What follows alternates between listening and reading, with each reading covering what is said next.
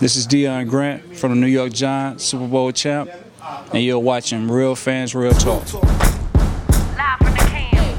Vibe you can. Uh huh.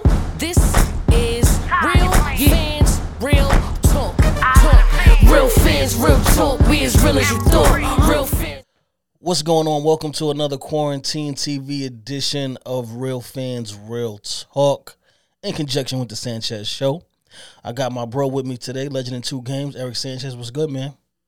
was really good, man. Happy New Year to everyone. And uh man, week 17 is almost like the first round of the playoffs in a lot of ways, man. It definitely is. Um, I'm excited. You see, I ain't let up yet. I still got that that hat in the back, that blue going in the back, and you see what I got on top of the head because they the, them Giants put in that work today. They did they did their part.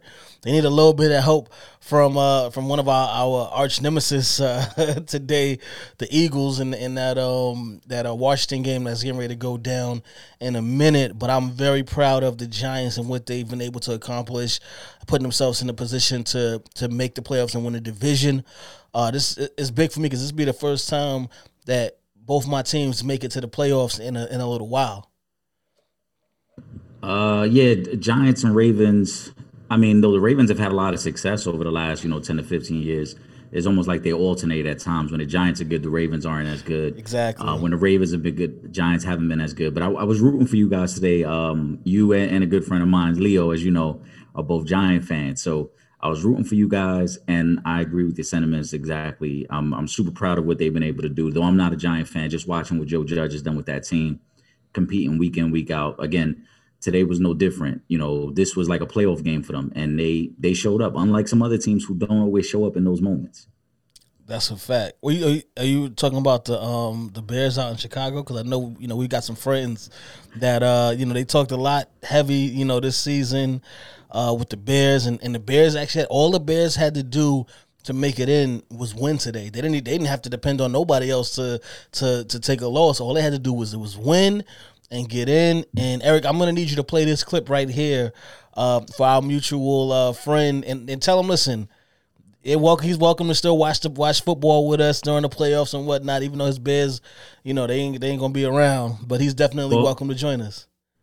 So they all they needed to do was win and get in, but they got a little bit of help because the Cardinals lost.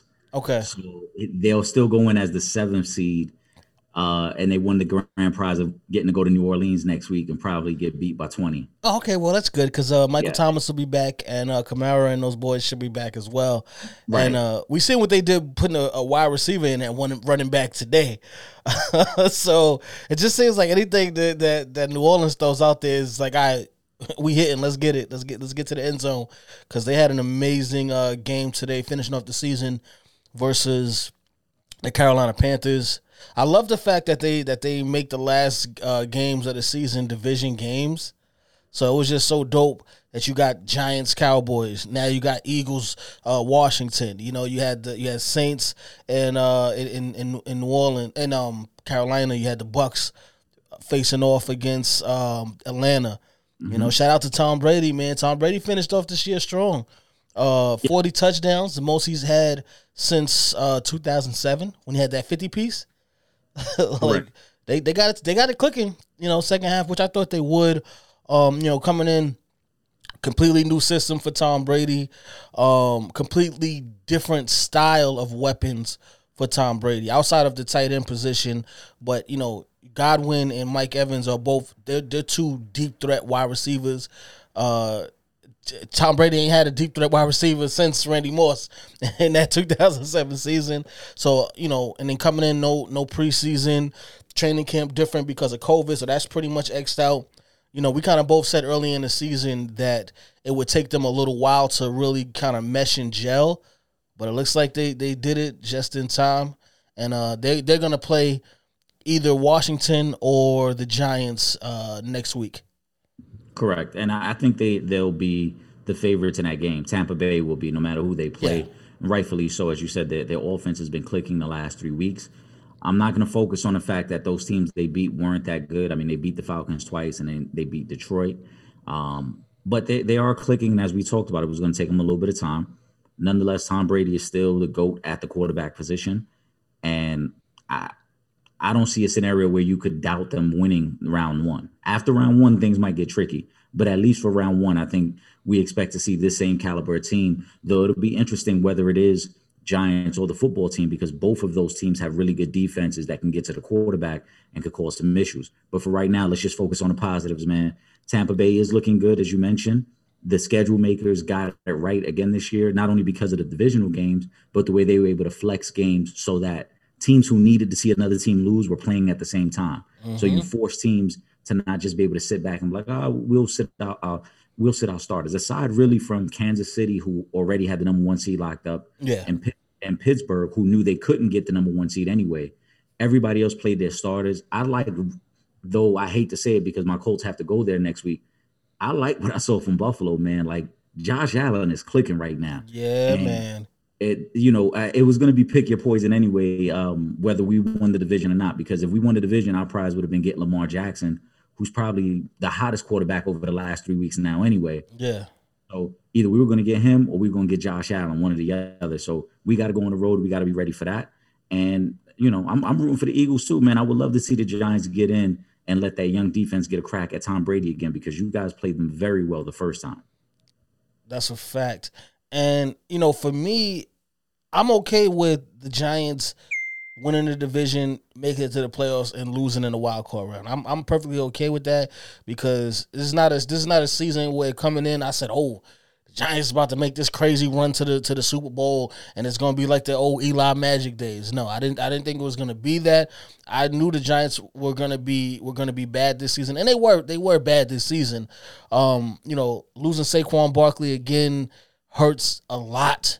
You know, especially when you're talking about one of the best offensive uh, players in football. Um, and then you know the ticky tack injuries throughout: Golden Tate, Shepard, Engram. You know all of these guys. Daniel Jones missed time. Guys on the defensive end. We didn't get in, which is crazy. Um, I gotta say, I gotta say, roll, roll tide. Everybody get your roll on. Xavier McKinney. You know he didn't come in in, in, in the season until late anyway. That was the the um the Giants' uh, second round draft pick out of Alabama and you know he sealed he sealed that game for them today with that interception. He won that that game, so we didn't get to see him until uh, later in the season. So I didn't I didn't have huge expectations for the Giants going into this thing, but um, you know I gained a a level of respect for Joe Judge as a coach because I didn't know what I was gonna get um, out of Joe Judge. I didn't know what he was gonna be able to do. It's kind of like the uh you know like the, the bad news bears uh movies. You know what i'm saying? Like i didn't know what i was gonna get from him as far as being a head coach this was his first time out the gate. Um but you know very happy looking forward to having him coach the giants moving forward. Um he definitely instilled a, a different mentality a never quit mentality and that's what we saw this season. Uh you know they won they won the games that they that they were supposed to to, to win to put themselves in position to even be fighting for a playoff spot. You know what I mean? They had a, they had a good run, and that's even with dealing with all of the injuries that they had to de- deal with. They put themselves in position to make it to the playoffs. They got to depend a little bit on the Eagles um, in a, in a couple of minutes, uh, but you know they did what they had to do, and um, I tip my hat to the entire Giants organization. You know, as much as I would, I, I'm proud of them either way, but I definitely do want to see them uh, get into the playoffs and win a division this year. I think they they definitely earned uh, that spot with the way they they played the second half of the season. And who knows? You know what I mean? I still got the Buccaneers as the favorites to win the game. I don't even want to act like I'm picking the Giants. You know what I'm saying? But the Giants played them very well, as you just said. It was a close game, a winnable game actually for the Giants. Two points. You know what I mean? Things could have could have been different. So who knows? You know, maybe you get another crack at them. Team is a little bit more healthy. There's a, a, a different level of confidence within the organization right now going into a wild card matchup. Um, you know what I mean? So so who knows? Maybe they can get to Tom Brady. Maybe they can steal a winning. Either way, though, like I said, I'm very proud of my Giants and what they what they were able to accomplish this season. I don't think anybody had them being where they are right now early on in the season. So my hat tip to them. Yeah, I mean, I think in, in terms of like win loss, which is always the measuring stick, I think they're right around the range I thought they were going to be as a team, six and ten. but I think what I was most impressed with, with Joe Judge, as you said, is that the season started off very rocky. They lost some close games. You lose Saquon. You had to discipline Golden Tate. You know, you don't have your your your rookie safety for the first half of the season, but he kept them fighting all the way through. Mm-hmm. And so to see them come out and win a close game today, again, emphasizes everything that Joe Judge is about the toughness, the, the no quit mentality, and they just keep grinding away. Because we saw other teams who had better records coming into today fold in, in playoff opportunities, right? That's a fact. Um, the, the Dolphins controlled their destiny. They folded. yeah, The Cardinals, the Cardinals controlled their destiny against a backup quarterback making his first start. They folded. Yeah. You know, the Bears had a chance. They so there were other teams that folded when the Giants said, "No, we're we're still going to battle, even though we know we need help from the Eagles. Let's go out there, let's win, let's end the season on a positive note, and let's build from here." And though I don't think he'll win Coach of the Year, I think Kevin Stefanski from uh, Cleveland is going to win that uh, for breaking their playoff drought, their 18 year playoff drought. yeah, I think Joe Judge gets serious consideration. And as you said, it's it's going to be one of those things to watch moving forward uh, because I think Joe Judge is on the right track of, of building a culture. We always talk about culture, and he's building that with the Giants. yeah. And it's crazy because I was, you know, I was saying the other day, you know, I'm because because obviously, you know, you you don't make the playoffs, you know, you get a higher draft pick. However, with the records, it's not like there's going to be a difference of six, seven draft picks in between the Giants and and, and, and the Cowboys. You know what I mean? Like it's we talking we're gonna still be talking about maybe a separation of like two draft picks. You know what I mean? So it's not really nothing too crazy.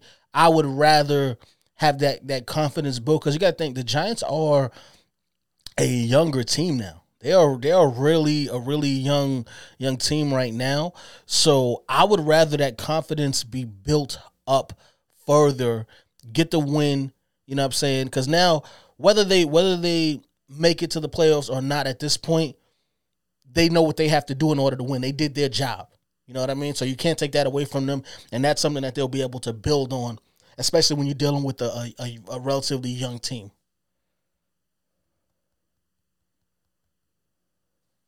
Draft picks sound nice um, when you're targeting a specific guy. Like, you know, we know the Jets and the Jaguars are trying to get Trevor Lawrence. Um, but for the most part, you want to put these young guys in situations where you can really test how good they are and how they handle those situations. I look at the the way the Giants defense played today, again, was lights out as they've been all season. Uh, the 19 points that the Cowboys scored really isn't indicative of how good that defense played today because 10 of those points were set up by turnovers. Um, you know, a fumble, and then Evan Engram had a terrible drop that at that point the Giants were dominating the game, and he drops a pass which leads to an interception, and then now the Cowboys start gaining momentum. But we've talked about it for weeks now. The Giant defense is right up there with the Ram defense, right up there with Tampa Bay's defense in terms of every statistical category. When you look at how they play to run, when you look at the way they get to the quarterback, when you look at the amount of points they give up, they're right there with every team. And so, what you wanted to see was some of those younger guys that we talked about stepping up. Can can they handle the pressure? Sterling Shepard had an amazing game today. Yes. he was all over the place. He showed you that look when the pressure's on, I can handle this situation, and that's what you really want to see because ultimately the Giants have an organization that's top notch. When you when you talk Super Bowls, there aren't many teams that have more Super Bowls than the Giants. You know what I'm saying? two. I think, it's only Giants, right? Giants have been Steelers successful and, in the uh, and the 80s. Patriots. Yeah, Giants were successful in the 80s, the 90s, and the early parts of the 2000s as well. Mm-hmm. So they're trying to build back to that legacy, and you want to test guys. You want to make sure guys can handle that type of pressure. I think you learned a lot about Sterling Shepard today. I think he showed you guys that look, when, when the lights is on and it's prime time, I'm a guy you can rely on. And he's I guarantee you he's gonna be one of those guys that two, three years from now, when this team is winning more games and, and competing to go deeper in the playoffs, he's gonna be a part of that. No, that's a, that's a fact, and it was crazy because so uh, right now, you know, we also got the the finals in fantasy football going on. So, and I'm playing uh, Sean from uh, on the board sports, and uh, he has Shepard on the other side, and I'm like, it is early, so I'm like, now like it's it's like a real tight one early, and I'm like, damn. I I really want the Giants to keep doing the numbers that they doing, but could you pass the ball to Slayton? But then the other side is like, Sterling is, is She- Shepard is hot. Get him the ball. Keep going. Keep going. Keep going. But not too much because because I ain't trying to lose this game at the same time either. Yeah. So it was like bittersweet. But you know what? I will I will definitely take that and the win because because you know Shepard is one of those guys who has missed a lot of playing time over the past couple of seasons. So to see him out there and be one of the main reasons that the Giants won this game because he was pretty much catching everything. He had a rushing touchdown. He had 100 plus yards receiving today. He was everywhere. Dallas had no answers for him. So it was a it was a great thing being able to see him because we saw that in you know in spurts, but he just couldn't stay healthy. He was getting hit with concussion after concussion after concussion, other little ticky tack injuries. So to see in a in a game that meant the most for the Giants, for him to showcase his talents and what he's able to do, I loved it, man. You can't ask for anything more from your from your receivers. Absolutely. He's a gamer and he showed that today. Um, you know, unfortunately we don't know what the playoff schedule is going to be yet because we got to see how this game ends tonight. So we'll we'll have a little more idea of where Tom might be going. But what we do know is some head coaches are going to get fired because tomorrow truly is. Uh, I think they still call it like Black Monday in the NFL, where a head holiday. coaches who ain't Or reverse yeah. holiday. the reverse holiday. Uh, Adam Gase is we've known I think for the last eight weeks he was on his way out. Uh, In the words of uh, battle rapper DNA, get him the, out of here. get him to yeah. Uh, so he'll take his two and fourteen season on his resume and get up out of there. Mm-hmm. We got to see what Atlanta does with Raheem Morris. We got to see what the Texans do. They they lost a crushing game today, Yeah. and it's, it's unfortunate because Well, we know knew the Texans was going to get a new coach because they already they got the ball rolling earlier, so we know. Oh. yeah, yeah, they got the ball rolling. It's, it's unfortunate that Deshaun's got to deal with that situation because he's Yeah. so talented. Um, what what do you see moving forward? How many head coaches do you think we might see fired over the next two or three days? I'm gonna say at least uh seven. Um, just because there was a, a lot of bad football uh being played this season from the from the bottom half of the league, so I'm definitely gonna say it Atlanta. You know what I'm saying? Like they, they're gonna wind up changing things. Philadelphia, I don't think Doug Pederson uh, stays there much longer. Uh, Jacksonville, I think they're gonna probably want to change things up. Definitely the Jets because they're already talking about it. We know the Texans um, are getting a new coach. I want to say say say Cincinnati too, but I think they'll hold off just because Joe Burrow got hurt, you know, earlier in the season. So I think they may may hold off. Uh, but I think there's gonna definitely be, you know, I'm saying those other teams. I think we definitely see a, a, a nice changing of the guard, um, and they better not play Eric Bieniemy. I I'm telling you, I will I will strike if we go through another offseason, unless he says I did not want to be a head coach, I wanted to stay with the Kansas City Chiefs until this run is over. Unless I hear him personally say that, if he does not have a starting coaching job next season, I'm going on strike. Yeah, I, I've heard from um through through different outlets and, and specifically Peter Schrager, who works, I believe, on that uh, Good Morning Football show, uh, where he said Eric Bieniemy has already started to receive calls. The organization, I should say, has already started to receive calls. So I wouldn't be surprised if we hear about him, being that they're going to be on a bye week.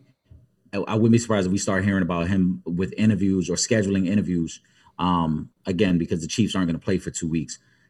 I agree with you with most of the teams. The only two that I'm not sure about is Cincinnati because Zac Taylor, he took over there last season when they were like tanking it away for at the time it was we thought it was two and they ended up with Joe Burrow. Yeah. And then Joe Burrow missed half the season this year. So I think he gets at least one more season, maybe even two, because his first year was a throwaway since they were tanking it anyway. Yeah. oh, and the Chargers were talking about firing their head coach as well. The, Charger one is is is one of the more interesting jobs because they've got the quarterback in place already. They've got weapons already. And I think they really only need a, a good head coach. And no disrespect to Anthony Lynn, he's messed up some situations for them this year. I think they just need a head coach there and a, and a scheme to utilize everything they do.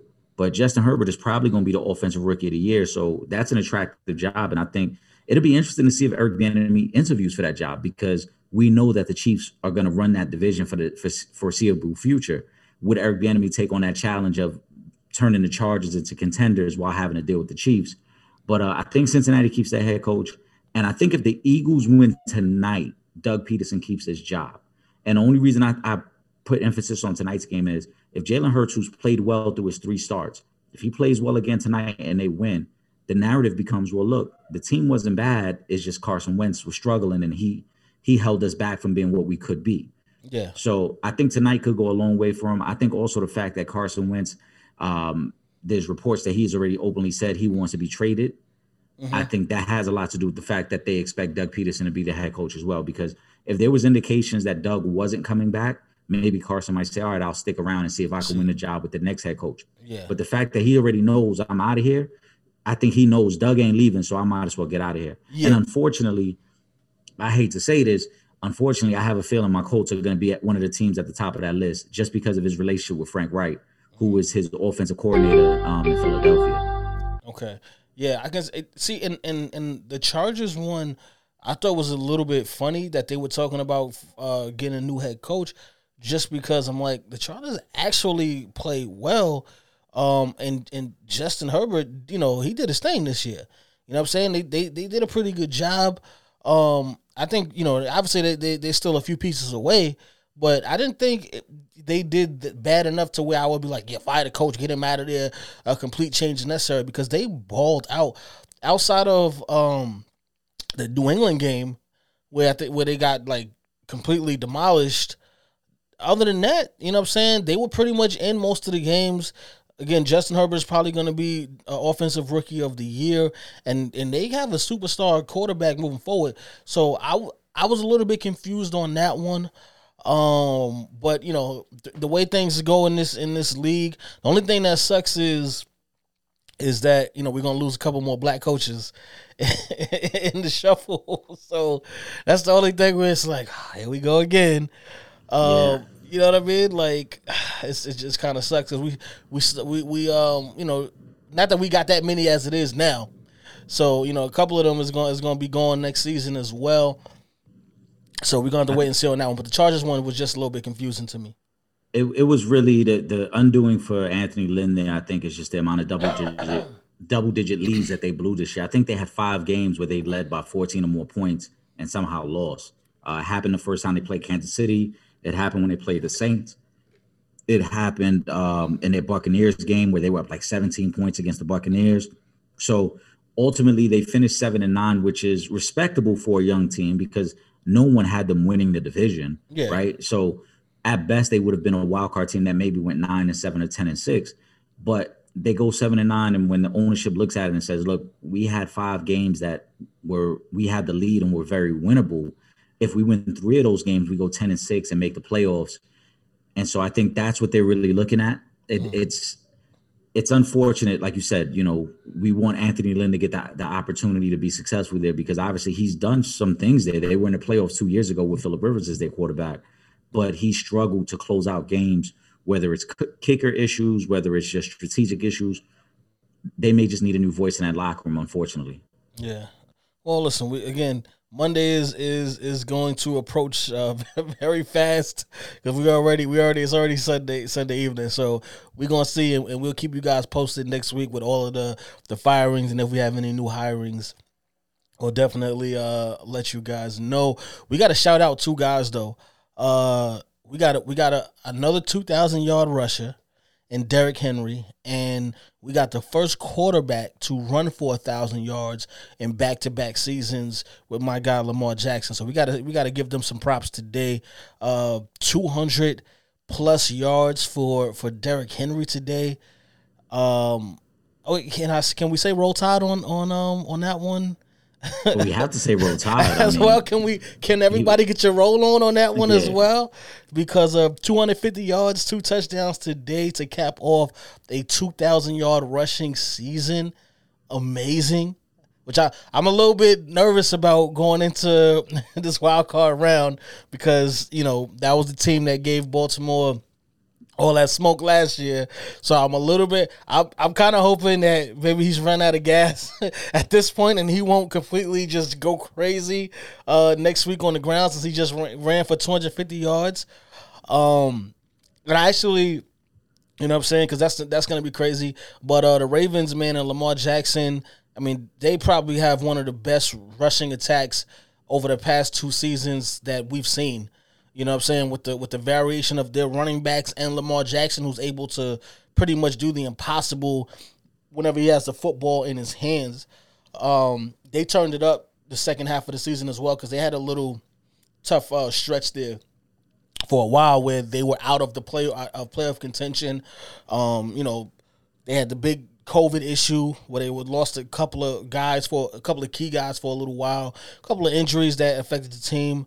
Um, you know, but again, shout out to Lamar Jackson, uh, first ever quarterback to rush four thousand yards in back to back seasons. Uh, We might he might get get the, get the three peat next season because he's still young. It's not like you know what I'm Oh, saying he- that part of his game is you know what I mean is slowing Yeah, down. he's he's So- gonna do it again in his career at some point, whether it's next year or, or several years from now. He ain't slowing down no time soon. Um, I I think that might be the biggest game of next weekend. We know that the Titans eliminated the Ravens last year in the playoffs.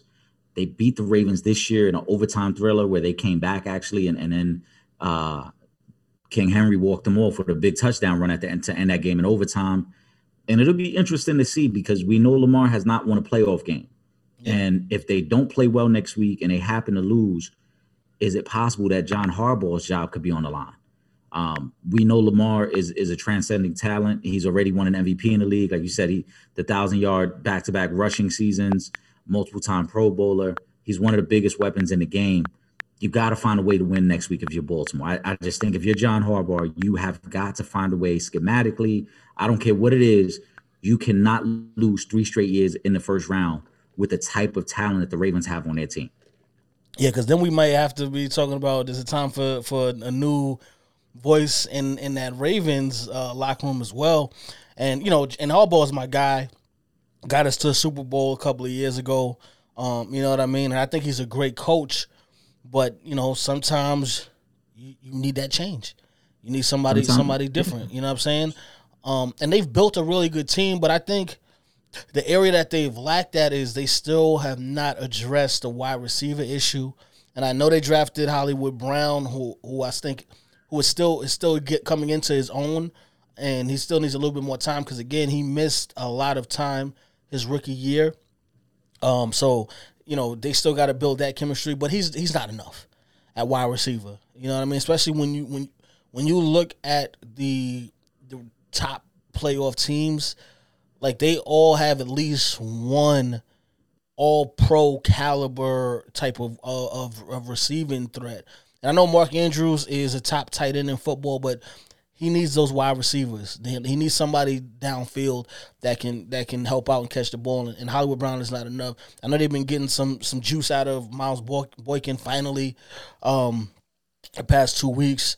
Dez even helped out. He, he he caught a couple of touchdowns this past couple of games, but that's not enough. Um, you know, especially when you're talking about Mahomes got Tyreek Hill. you know what I'm saying? To go along with his superstar tight end Kelce. Uh, you know, Drew Brees got got Michael Thomas, one of the best in, in football. Tom Brady got got Mike Evans, Chris Godwin, and Antonio Brown. You know what I mean? So all of these teams got these crazy wide receivers out there, and they still have not put wide receivers around Lamar Jackson. You know, we don't want. I don't. As much as I like saying that, you know, he broke the record and got back to back thousand yard rushing seasons, I don't want him to have to do that. You know what I'm saying? Because before Lamar Jackson was my was my favorite quarterback, there was another running quarterback that was my favorite quarterback, and that was Michael Vick. And you know, we saw what happened when he had to overly use those legs. Injury started to hit, you know what I'm saying, as he started to get to get older. And I don't want that for Lamar Jackson. So they're gonna have to bring in some wide receiver help. Um, maybe they can get Julio Jones next season. Um, I know his, you know, he was a little bit banged up this year, but I think if they can get him, you know, without having to spend too much, um, because he's definitely going to be on the trade market next year, I, I would pull a plug on that without a doubt.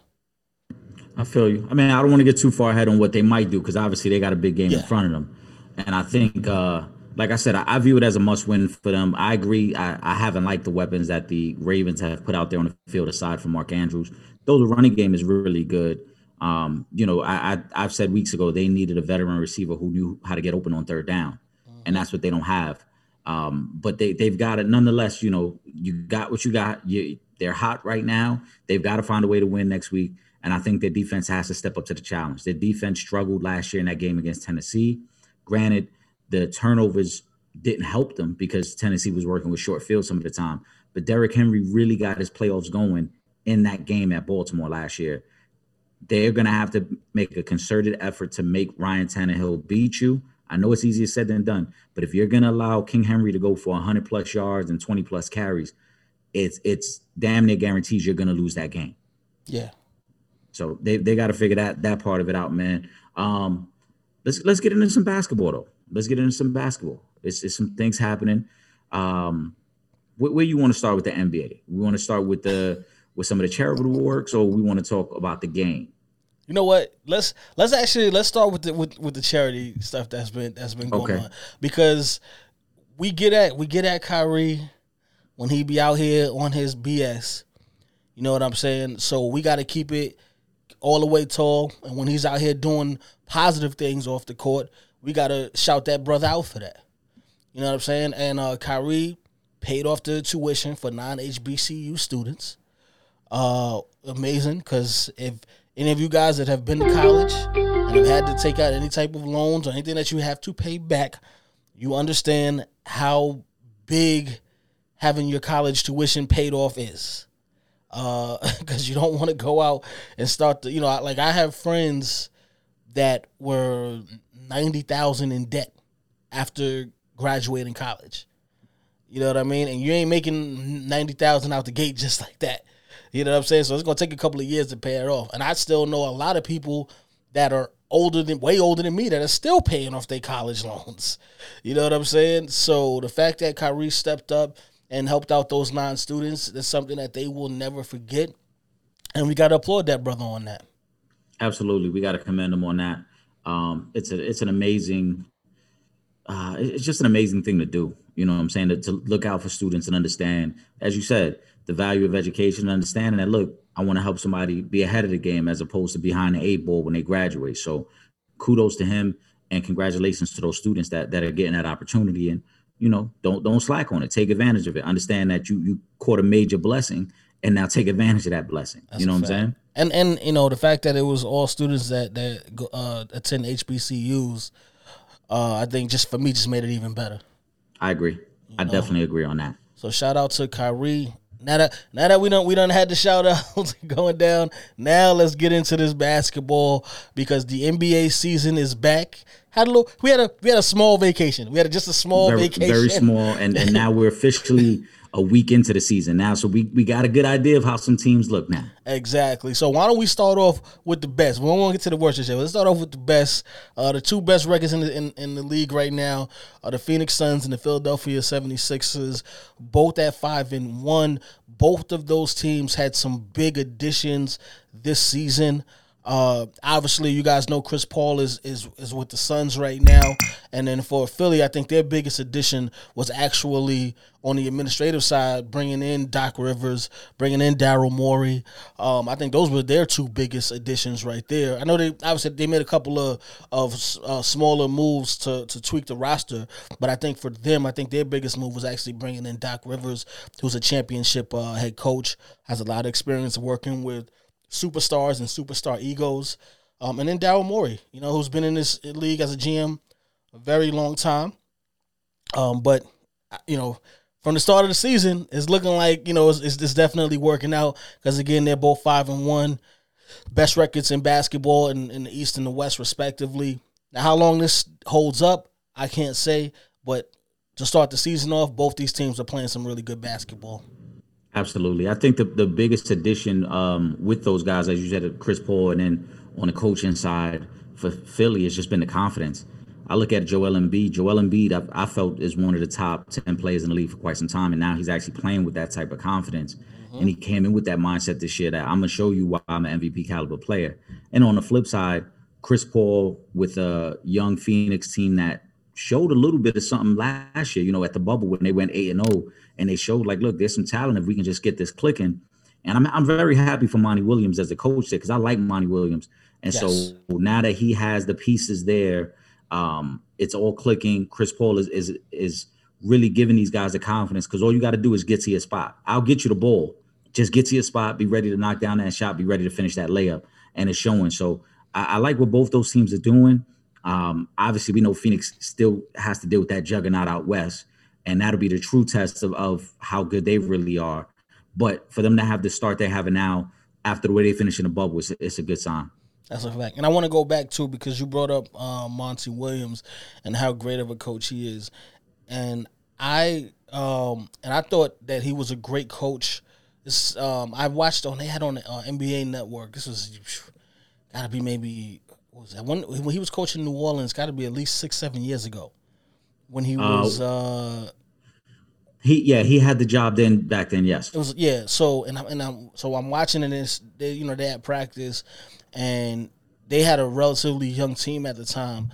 So during I guess like one of the, the huddles and whatnot, they would he was talking to the players uh, about financial security and being mindful of of of the people that are around you and whatnot. And I don't know if every coach has those conversations with their players, but I really respected the fact that he had those conversations, and that made me actually like him even more as a coach because, you know, listen, at the end of the day, that's not my job to tell you how to live your life off the court. My job is to get wins on the court. You know what I mean? So for him to take the time and, and understand that he's dealing with young men, but more so young black men, um, you know what I'm saying, and take the time out to to to speak to them about those things. I thought that was an amazing thing, and for me, that that pushed him way up as far as, as coaches go because not only is he teaching them on the court, but he's teaching them about life and how to sustain the the the the, the living that you're that you're being afforded right now by playing in the NBA and making millions of dollars. But you also have to be smart with that money. We've all seen thirty for thirty broke uh, at this point. You know what I mean? Or we or we know and we know the numbers of how many athletes go broke after they retire from their sport. So I just wanted to shout him out um, on that. You know, just because since you brought him up, I thought that was a you know I thought he, he that was a great thing that he did. Yeah, he, he's he's well liked and well respected throughout the league.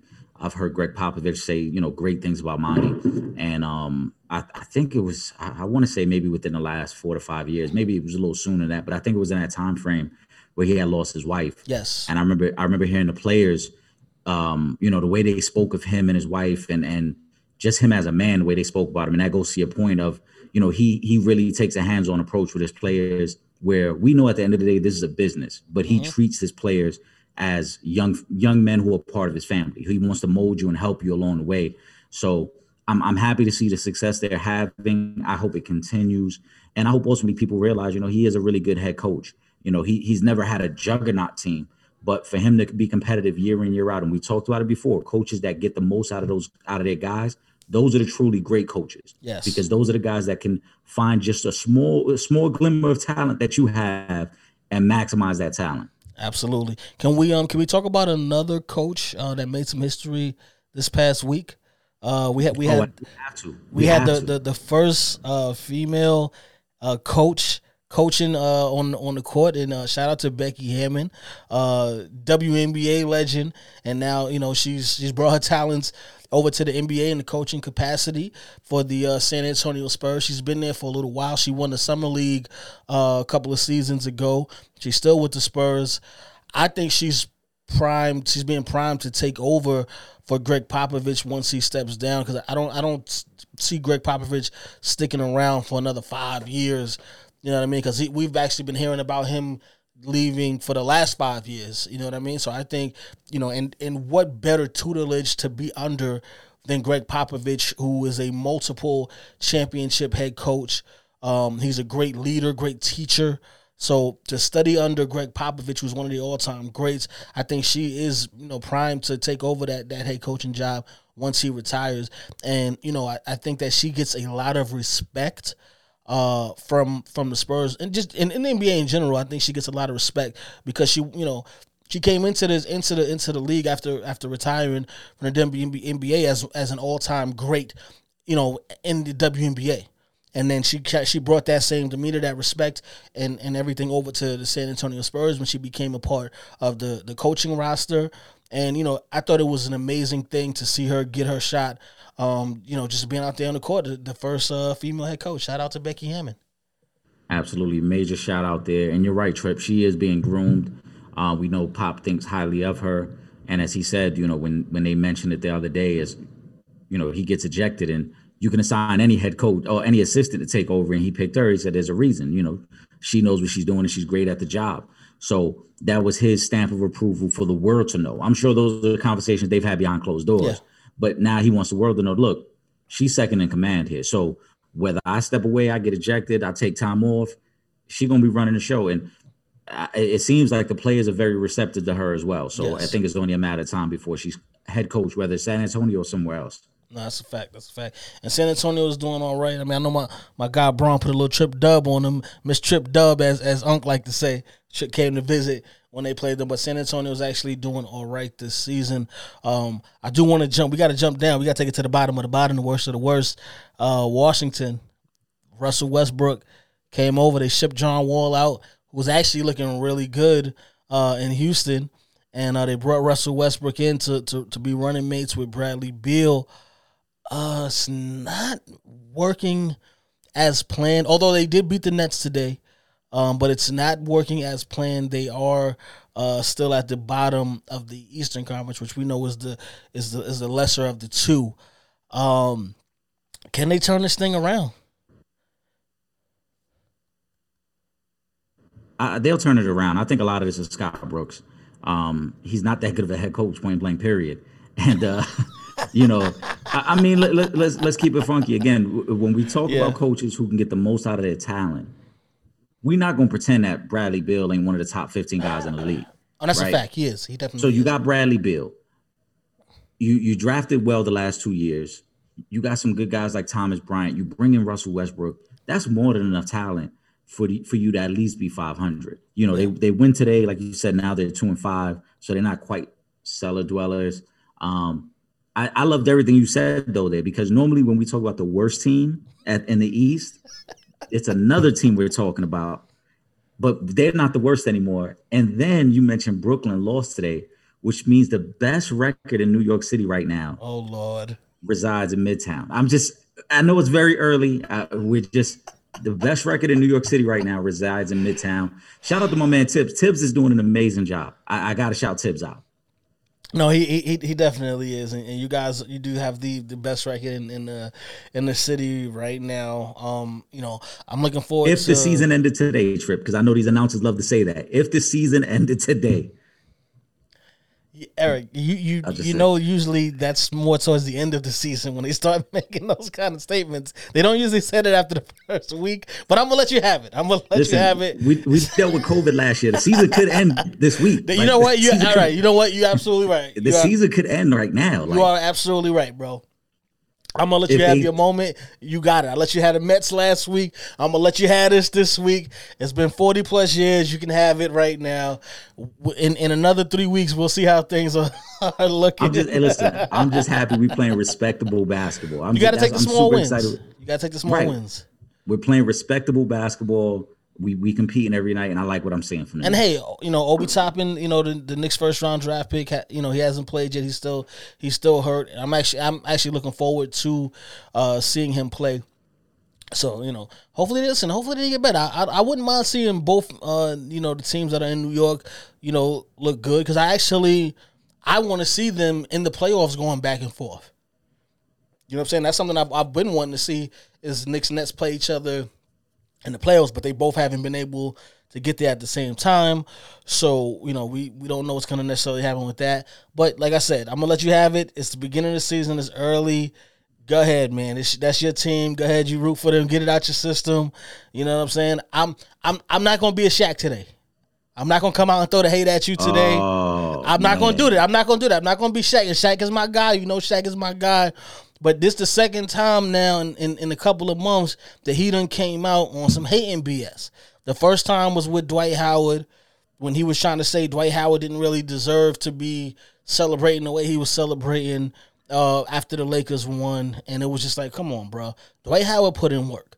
You know what I'm saying? Now, granted, he's not the Dwight Howard four time defensive player of the year, all star Dwight Howard. But, you know, when he when it was time for him to come in and play against Denver, he he pretty much locked up one of the best big men in basketball, arguably the best big man in basketball, top three, I guess, with with with, uh, with. You know what I'm saying? So now he's switching up to another big man, Rudy Gobert. And uh, one thing that that we don't do as men is we don't check another man's pockets and we don't check another man's woman. Okay? And you out here checking Rudy Gobert's pocket, talking about, well, you know, this just gives the guy something to aspire to. All you gotta do is average eleven points a game, and uh, you can get two hundred five million out the league. Now, my whole thing with that is, is first of all, Shaq, stop, stop. Do not speak on another man's pockets. That's that's number one. That's what we don't do. We don't speak on another man's pockets. His worth is what he, what he demands his, his worth is. And if that's what if he's able to get what he feels he's worth, then you got to respect that man. How many times have, have teams not giving guys what they deserve? You know what I'm saying? Give them a lot less than what they deserve. So you got to and you know what I'm saying? And yeah, okay, Gobert only averages 11 points a game, but we're not going to act like this is just some scrub that averages 11 points a game. If you look at Gobert's resume, okay, we got defensive player of the year. We got an all NBA appearance. We got four all defensive appearances. All you know what I'm saying? All star appearances. So this is not like the way Shaq is saying it, you would think that we're talking about somebody who is literally all they do is, is score 11 points a game and that's it and, and brings nothing else to the table. I mean, the irony in all this, like you said too, as a man, you should never be counting anybody else's pockets. But Shaq was cashing checks towards the end of his career that he wasn't really contributing to, or, Exactly. or, or producing for, I should say, right? Phoenix, mean- Boston, In Phoenix, Boston, even the end of that Miami run was was ugly. Cavs. So, yeah, the Cavs. I came. so- I came to Cleveland to get a ring for the King. Well, what would happen to it? Because you stunk it up. So let's come on. Let's not do that, Right. Shaq. We got we got a lot of love for you, Shaq, but don't do that. Right, right. Shaq is an all-time legend, but he he was cashing some checks that he knew he really wasn't. Um, his production on the court wasn't matching up what he was being paid, Mm-hmm. and ultimately, whatever Rudy gets is what he gets. I mean, is Shaq complaining Jealous? when somebody's, huh? You jealous? Like Right. That's what I'm saying. Like, is, is Shaq complaining when when somebody gets underpaid? Is, is he is he vouching for guys who who on rookie deals who are outperforming their rookie deal? no. You know what I'm saying? Like, so come on, let's not do that. And like you said, Rudy Gobert is a multiple time defensive player of the year, multiple time All Star. The dude is producing in the league. Is, is Yeah. he an offensive juggernaut? No, but that's not his game, though. Yeah. Right? James Harden ain't a defensive player, but we're not sitting here questioning why James Harden making what he making, even though he has yet to lead a team to the finals. Exactly. So it's, it's That's corny. that's, that's a perfect point. Because he damn sure ain't no defensive juggernaut. Right. right. Like it's, it's like saying, "Oh, I'm gonna tell my kids James Harden making, you know, you could as long as you just shoot the ball 30 times a game and, and you and you could dribble, Yeah. you're gonna make 200 million. Like You ain't got to play no defense. Yeah. He's starting to sound like the old head that's hating in the club. Absolutely. Like you gotta chill, bro. We got a lot of love for you, Shaq, Hall of Famer. You know, one of the best players to ever do it in the sport of basketball. One of the most dominant players. You know what I'm saying? We always put respect on your name, Shaq. But but we got to call a spade a spade. When you out here hating, we got to call you out on that. And it looked like you out here hating, bro. So I'm gonna need you to to, to get that get that in order. You know what I'm saying? I'm or, or I'm gonna have to bring back those uh those those t-shirts that Puffy was making in in, in the in the mid 2000s. No bitch assness. Cause that's what it seemed like you was on when you was making those statements. All right, stop counting on the next man pockets. Let that man eat, okay? Because listen, who knows? He might not be able to get another check like that again. so let that brother eat. Let him enjoy that two hundred five million. You know what I'm saying? What he eat don't make you, okay? And we gonna move on just like that. All right. Right. Uh, Ja Morant, rookie of the year. He's gonna be out for a month, which kind of sucks because I was looking forward to uh, seeing the young bull uh, get back to it this season. Um, but you know, three to five weeks, it's not too bad. But you know, that's that's a chunk of games that he's he is going to be missing. Um, you know how that's gonna gonna affect Memphis down the road as far as making it to the playoffs. You know, we're gonna have to wait and see. But he's clearly their best player. Um, you know, on on on the roster. So without him, I know it's going to be tough for them to win games. I just hope that they don't fall back too far enough to where even when he comes back, it's going to be hard to uh to to make any type of push for the playoffs. Yeah, it sucks. He he got off to a really good start. Um, but you know, luckily it was early enough in the season where he'll have time to recover and get himself right.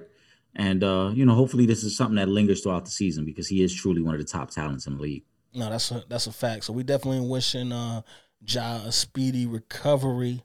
Um we're gonna we're gonna we're gonna switch up a little bit though, because uh college football just went down and we've been talking about the tide rolling uh throughout this entire uh episode.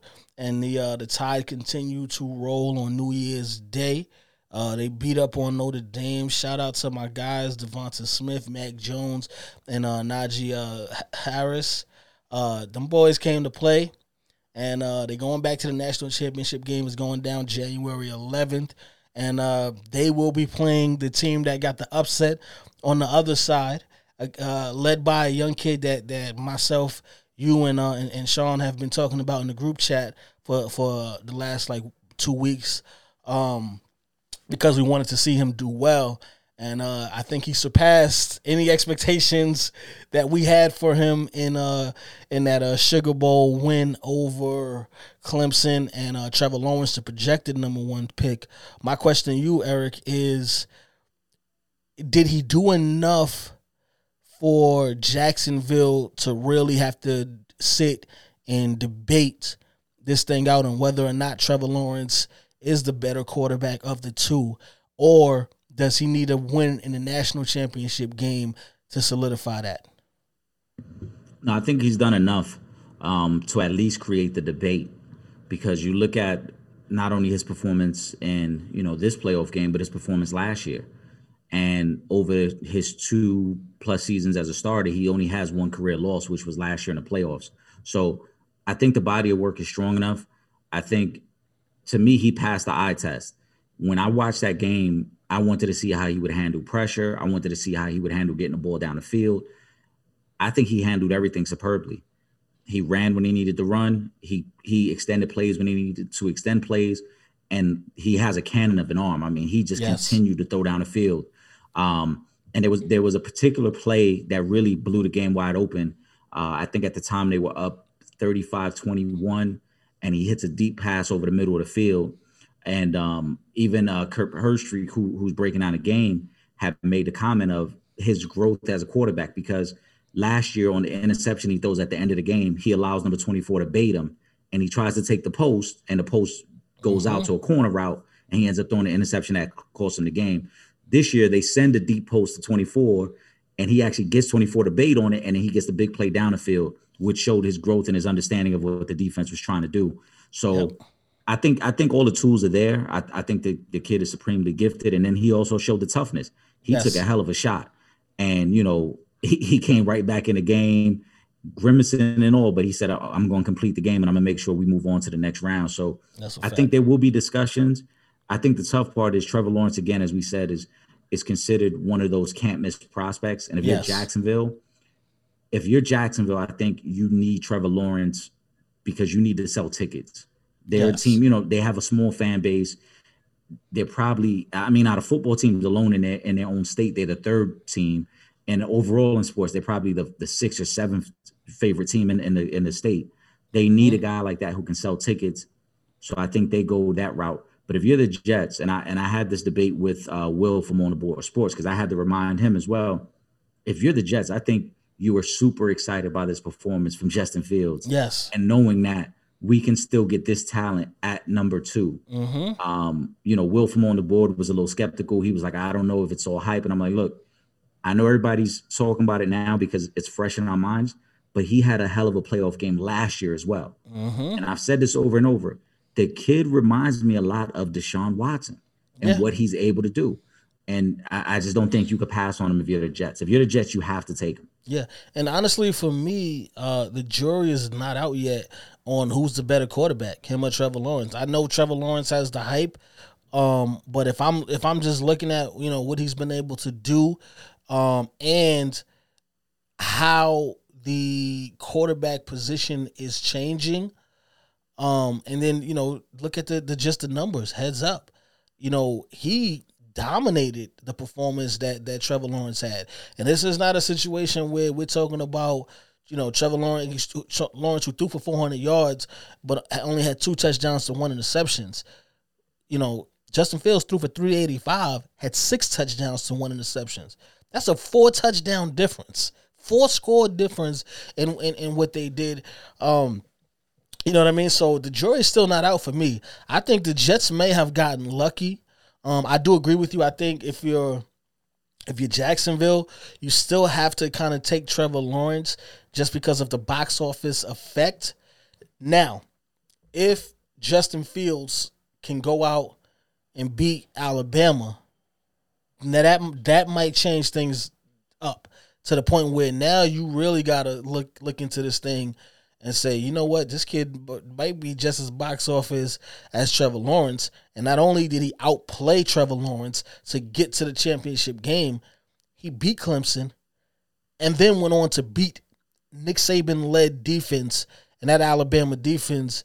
You know the the the the, the, the rankings are a little bit skewed this season, just because uh, you know, teams didn't play the same amount of games that they usually do. When you have some teams, again, like you have an Oklahoma, uh, Ohio State team that only played six games coming into into the playoffs, and then you have uh, you know Clemson or Alabama team that played 10, 11 games. So the the defensive rankings are a little bit skewed.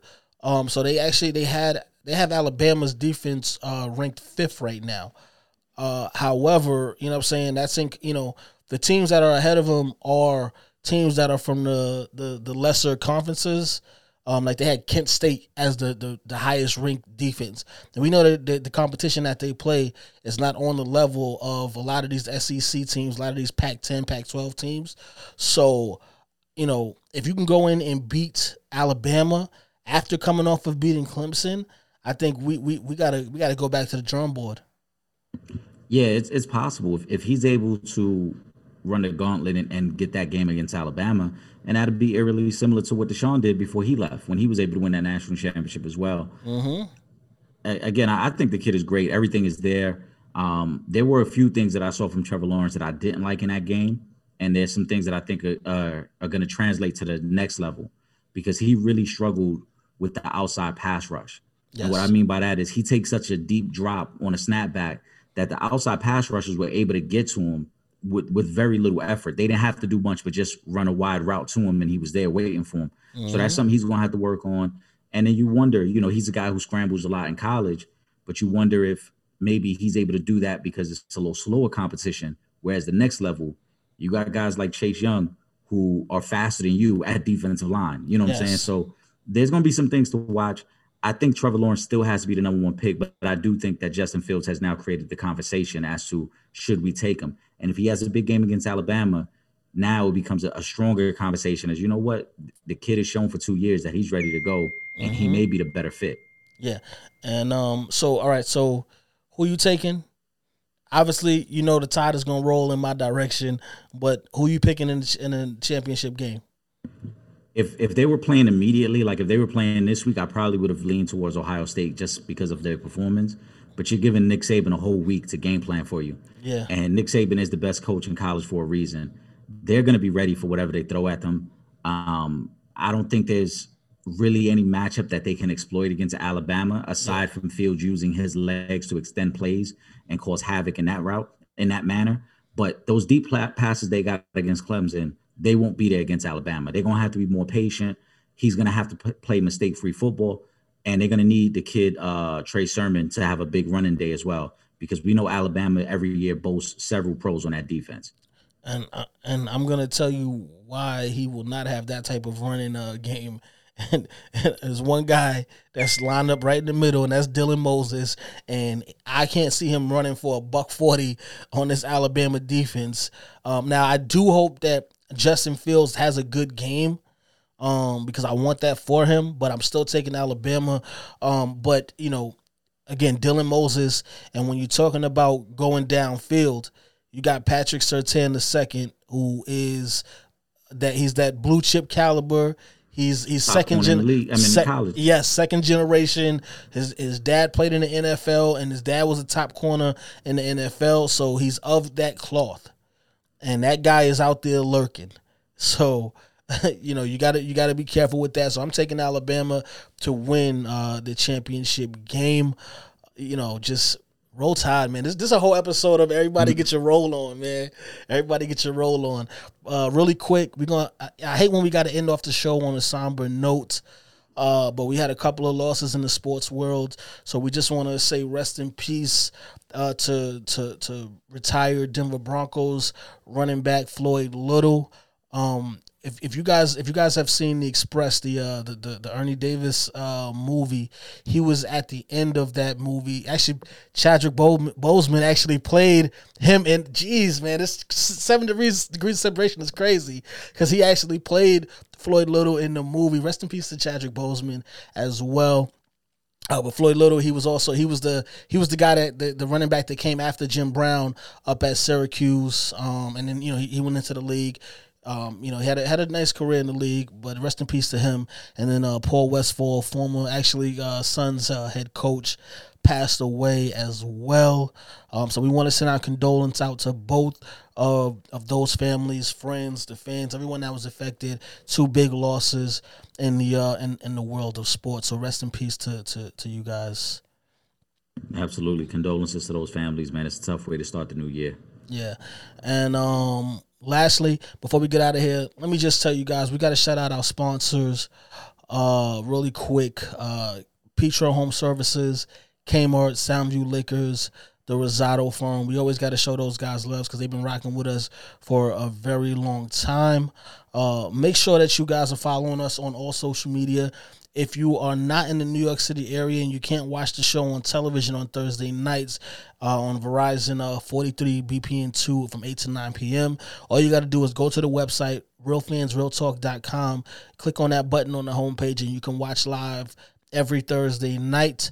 And then follow us on, on Instagram and uh, Twitter at Real Fan Talk, Facebook.com forward slash Real Fans Real Talk. And of course, make sure you are subscribed to that YouTube channel, YouTube.com forward slash For the Fans Productions. And also make sure you guys are subscribed to all of our affiliate podcasts, the Real Fans Real Talk podcast, the Sanchez Show podcast, and of course, Shooting the Shit. Shout out to uh, Sean Fontaine. We got a whole lot of work for you coming from Shooting the Shit as well. And um, happy New Year, man! Because I don't even think it. Happy New Year to everybody. We, we we made it out of 2020. 2020 was a rough year for us, but we made it out. Happy New Year to everyone, man. Let's let's let's make this this season, this year. This gonna be comeback of the of, of the year. you know what I'm saying? 2021 is gonna be comeback of the century. Like let's make that that this year. All right, comeback of the century, and let's turn things around. You know, get rid of COVID, and let's just get things back to normal. Absolutely, man. I hope everyone has a blessed and healthy new year. And, you know, it, it, hopefully we ain't got to deal with some of the things we had to deal with in the past year. That's a fact. So listen, for myself, Trip Yung, my co-host Legend in Two Games, and my co-host and trainer, that little cutie pie right there. We up out of here. Peace. Peace. Smush Parker here, formerly of the Los Angeles Lakers, and you are now tuned in to Real Fans Real Talk.